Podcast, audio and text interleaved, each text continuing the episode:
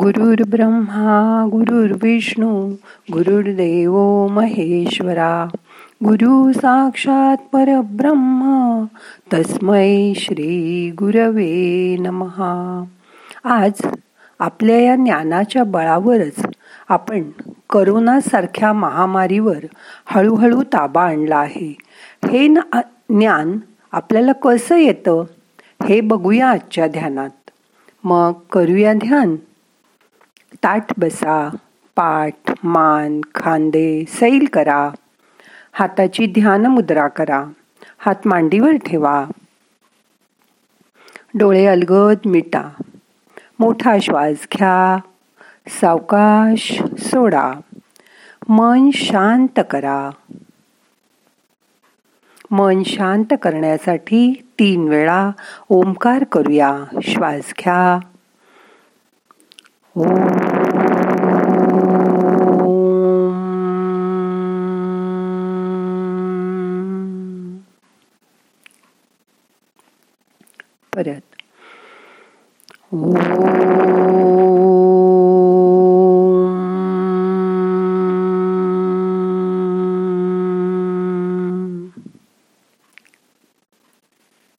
अजून एकदा.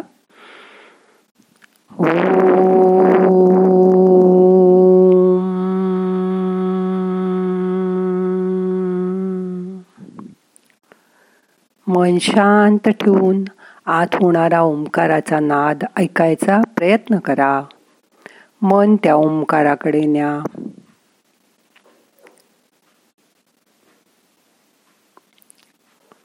मोठा श्वास घ्या सोडून द्या.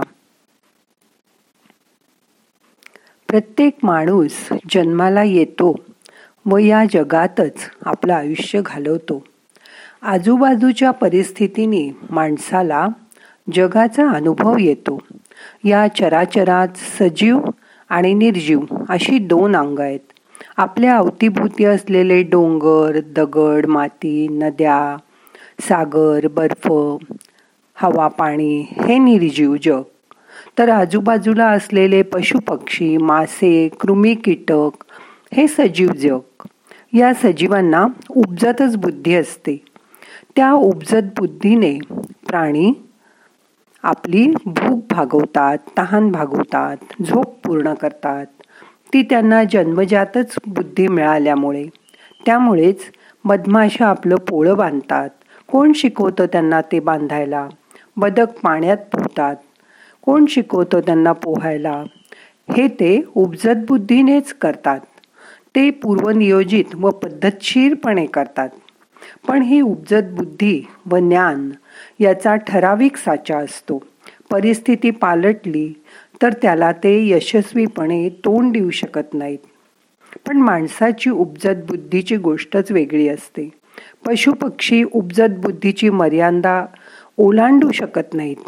पण माणूस परिस्थिती बदलली संकट आलं तरी क्षणभर गांगरून जातो. पण या प्रसंगातून सही सलामत बाहेर पडण्यासाठी त्याची बुद्धी त्याला नवा मार्ग शोधून काढून देते. परिस्थितीमुळे माणूस हतबल होत नाही हार खात नाही. माणूस अशा परिस्थितीत प्रथम त्या परिस्थितीचं आकलन करतो. आणि नंतर ती हवी तशी हाताळण्याचं सामर्थ्य माणसात असतं. ज्ञानाचा उपयोग करून परिस्थितीला हवं तसं त्याला वळवण्याचं सामर्थ्य माणसाच्या बुद्धीमध्ये उपजतच असतं. मोठा श्वास घ्या सोडून द्या मन शांत करा. याच ज्ञानाच्या बळावर माणसानी करोनावर हळूहळू मात केली. या रोगावर औषध शोधून काढलं. मास्क लावणं हातपाय धुणं एकमेकामध्ये अंतर राखणं या गोष्टी तो सहज शिकला. आठवून बघा याआधी आपल्याला कधी मास्क म्हणजे काय? तो कसा लावतात? कशासाठी लावतात? हे माहीत तरी होतं का? फक्त जैन साधू रस्त्यावर मास्क लावलेले दिसायचे किंवा डॉक्टर ऑपरेशन करण्यापुरते मास्क लावत. आता आपण या सगळ्यात चांगले तयार झालो. मोठा श्वास घ्या सोडा. ह्याच बुद्धीवर बुद्धीच्या ज्ञानाने माणसाने ह्या नवीन रोगावर लसही शोधून काढली. ज्ञानाची पहिली पायरी म्हणजे सामान्य ज्ञान. यात साधी अवस्था व दुसरी गुंतागुंतीची अवस्था असते. साध्या अवस्थेत माणूस निसर्गाजवळ होता. त्यामुळे त्याच्या रोजच्या गरजा म्हणजे भूक झोप तहान वस्त्र या तृप्त करायच्या वेळी फारशा अडचणी येत नसत. पण गुंतागुंतीच्या अवस्थेत हे टिकत नाही. समजा माणूस दुर्धर आजाराने पिडला. एखादी बाई बाळणपणात अडली.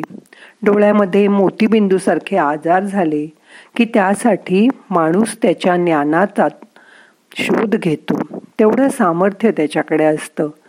निरनिराळ्या औषधांचा वापर करून तो दुर्धर आजारातून माणसाला दर मरणाच्या दारातून परत आणू शकतो. सिझरियनसारखी शस्त्रक्रिया करून त्या बाईचं व बाळांचं दोघांचेही प्राण तो वाचवू शकतो. मोतीबिंदूसारखे आजार मोतीबिंदू काढून टाकून तो बरं करू शकतो. माणूस जात्या कर्मशील असतो. त्याच्या कर्मामधूनच त्याला जगाचं ज्ञान मिळतं.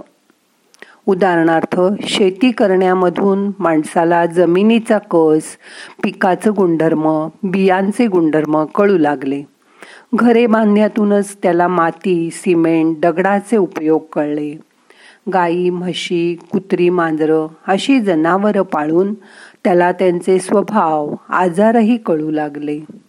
वस्त्र विणण्यातून त्याला कापसापासून धागे करण्याचं व ते मागावर विणून कापड करण्याचं ज्ञान मिळालं.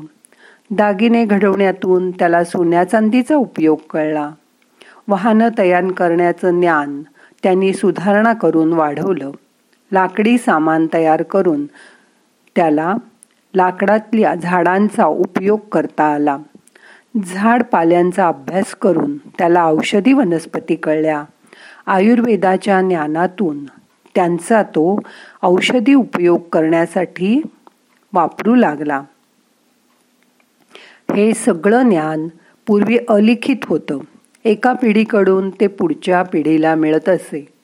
त्यातून पुस्तकं लिहिणं छापणं हे ज्ञान माणसाने त्याच्या बुद्धीने शोधून काढलं.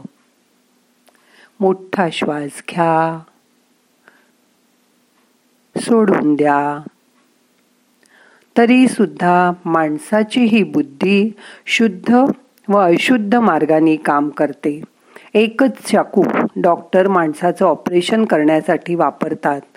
तोच चाकू चोर दरोडेखोर समोरच्याला जखमी करून त्याचा वेळप्रसंगी जीवही घ्यायला वापरतात. शुद्ध बुद्धी ही नेहमी निस्वार्थी खोल व जगाच्या कल्याण करणारी असते. पण अशुद्ध बुद्धी स्वार्थी संकुचित उथळ असते. ती मागचा पुढचा विचारच करू शकत नाही. मोठा श्वास घ्या. धरून ठेवा. यथा अवकाश सोडा.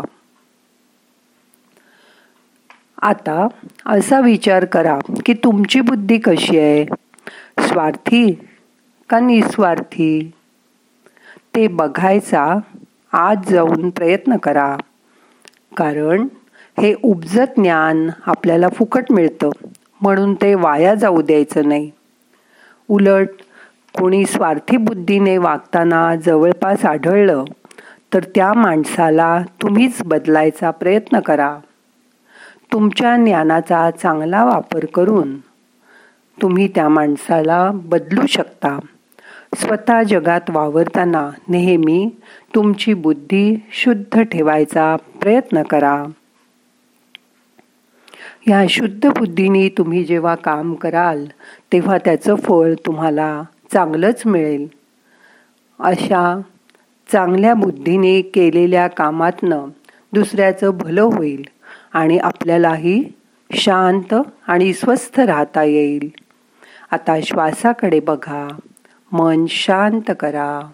येणारा श्वास जाणारा श्वास लक्षपूर्वक बघा. पायापासून डोक्यापर्यंत शरीर विश्रांतीच्या अवस्थेत जाऊ दे. मन शांत होऊ दे. एक मिनिट असं शांत बसायचा प्रयत्न करा. नुसतं श्वासाकडे बघत राहा. मध्ये मध्ये विचार येतील आणि जातील. त्यांच्याकडे दुर्लक्ष करा.